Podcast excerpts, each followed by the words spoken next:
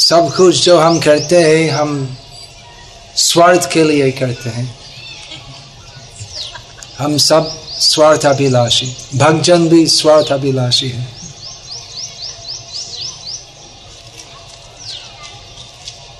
पर समझना चाहिए स्वार्थ क्या है। स्व अर्थ, स्व मतलब अपना, तो मैं कौन हूँ। पहले निर्णय करना चाहिए, निर्धारण करना चाहिए तो मैं कौन हूँ, फिर मेरा अर्थ कैसे होगा उसका निर्धारण करना है। तो मैं आत्मा हूँ, मैं सनातन हूँ, तो मेरा अर्थ वो भी सनातन होना चाहिए। और व्यापारी जानते हैं कि व्यापार के विनिमय में तो कभी कभी लाभ होते, कभी कभी नुकसान होते हैं, और जो भी लाभ मिलते हैं वो नहीं रहेगा, पैसे आते हैं और जाते हैं। तो हम आपसे व्यापारी में और बहुत ही होशियार है क्योंकि आप भी होशियार है। हम ऐसा नहीं बोलते कि आप होशियार नहीं है, आप बहुत ही होशियार है क्योंकि आप ये सभी भक्तजन को बुलाया। लेकिन हमारा प्रयास है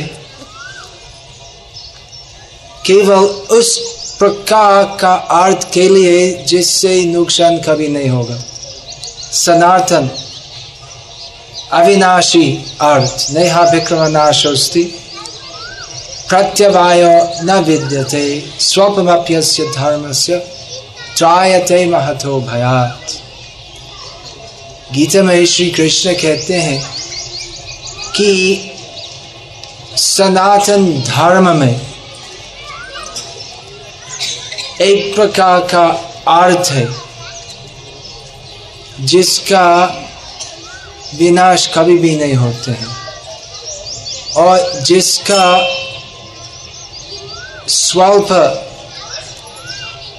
प्राप्त करने से हम महान भय अर्थात नीच योनि में प्रवेश करने से मुक्त होते हैं।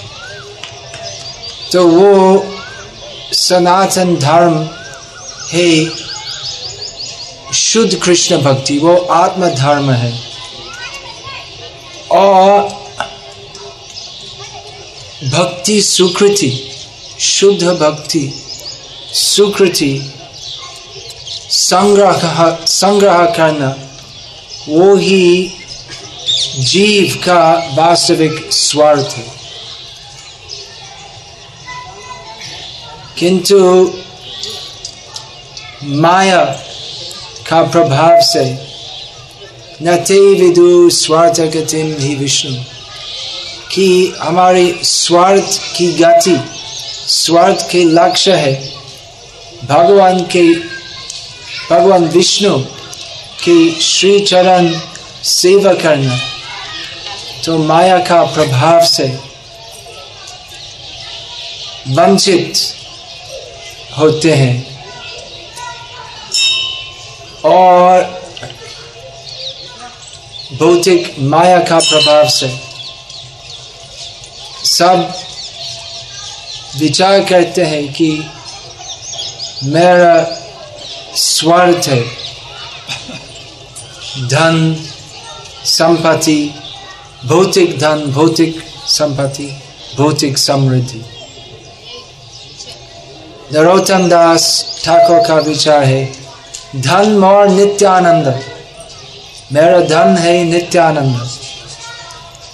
पति मोर गौरचंद्र, और मेरा स्वामी पति है गौरचंद्र। और प्राण मोर जुगल किशोर।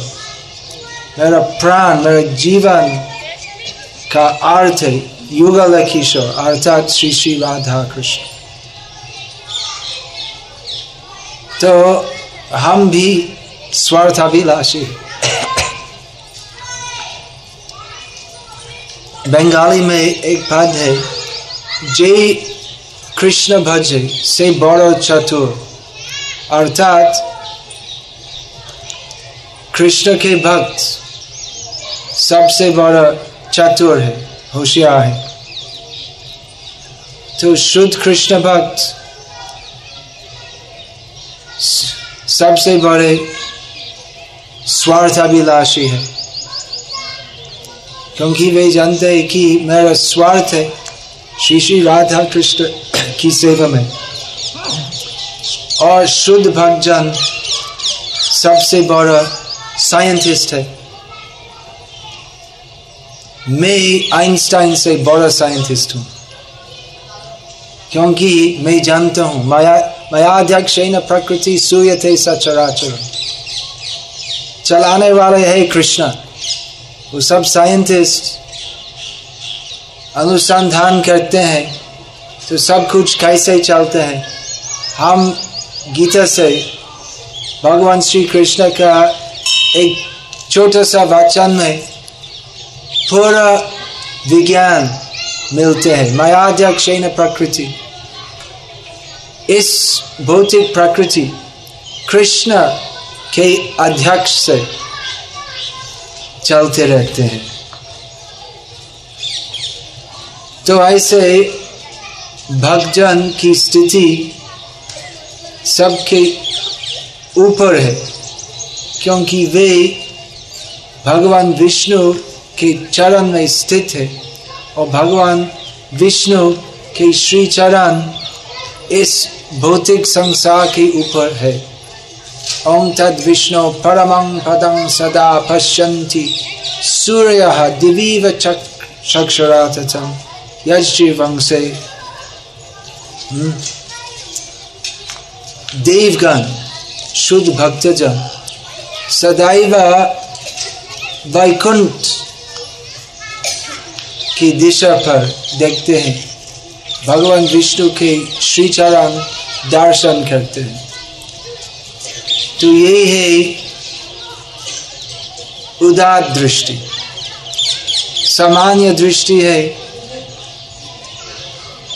कैसे भौतिक धन संपत्ति संग्रह करना, और वैकुंठ दृष्टि गोलोक दर्शन है कि कैसे मन तन वचन धन ये सबों के द्वारा भगवान की संतुष्टि होती है। तो ये संस्कृति, प्राचीन भारतीय संस्कृति बहुत अच्छी है कि एक श्रेणी व्यक्ति धन अर्जन करते हैं। मेघ जैसे, मेघ तो सागर से, समुद्र से पानी संग्रह करते हैं, फिर बादल का दूसरा नाम है निरदा, तो निर जाओ पानी सब जगह में प्रवर्षण करते हैं। तो ऐसे वैश्य कुल धन अर्जन करके पुण्य अर्जन करने के लिए वितरण करते हैं,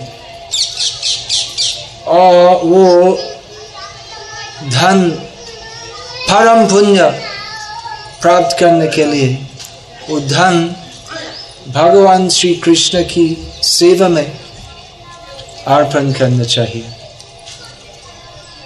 तो आप ऐसे करते हैं, इसलिए आप वो वो कुलदीप चला गया, कुलदीप, तो जो वैश्य पैसा कमा के भक्ति सेवा में लगाते हैं वे ही वैश्य कुल के दीप है। वैश्य कुल में श्रेष्ठ है। तो आजकल और संस्कृति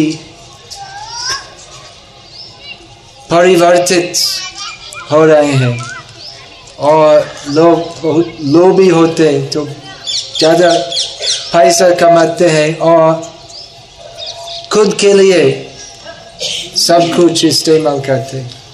खुद के लिए बड़ा बंगला बनाते हैं, बड़ा टीवी, तीन चार बड़े टीवी खरीद लेते हैं, वो सब कुटुंबों के लिए एक एक, तो फैमिली में एक एक व्यक्ति तो एक एक चैनल देखना चाहते हैं, तो इसलिए हर एक व्यक्ति के लिए एक टीवी रखना चाहिए। लेकिन ऐसा होना चाहिए कि कुटुंबों के लिए कुछ व्यवस्था करना चाहिए, लेकिन धन जो भगवान की कृपा से मिलते हैं तो उसका परम प्रयोग है भगवान की सेवा में लगाना, जिससे हम शाश्वत सनातन सुकृति मिल सकती। तो यही भारतीय संस्कृति है। तो केवल भारत में नहीं, अन्य देशों में भी पुण्यशाली व्यक्तियों भगवान की कृपा से पैसा मिल के मंदिर, मस्जिद, चर्च इत्यादि बनाते हैं। तो यही समझना चाहिए कि भगवत कृपा है कि इस धन जो मेरा नहीं है, जो भगवान की संपत्ति है, इनकी कृपा से वो मेरे हाथ में आया है, तो भगवान मुझको ये जिम्मेदारी दिया, तो मेरा कर्तव्य है वो धन भगवान की सेवा में लगाना और उससे मैं शाश्वत पुण्य प्राप्त करूँगा और भगवत सेवा से, मंदिर बनाने से, दिव्य ग्रंथ भगवद गीता इत्यादि वितरण करने से, प्रसाद वितरण करने से, तो अन्य व्यक्तियों के लिए भी अवसर देना, भक्ति में भाग लेना। तो यही परम उदारता है। तो हर एक व्यक्ति उदार होना चाहिए। आजकल सब उदार नहीं है, कृपण है, तो सब कुछ खुद के लिए रख रखना चाहते हैं। लेकिन मानव वास्तव मानवता है उदार होना।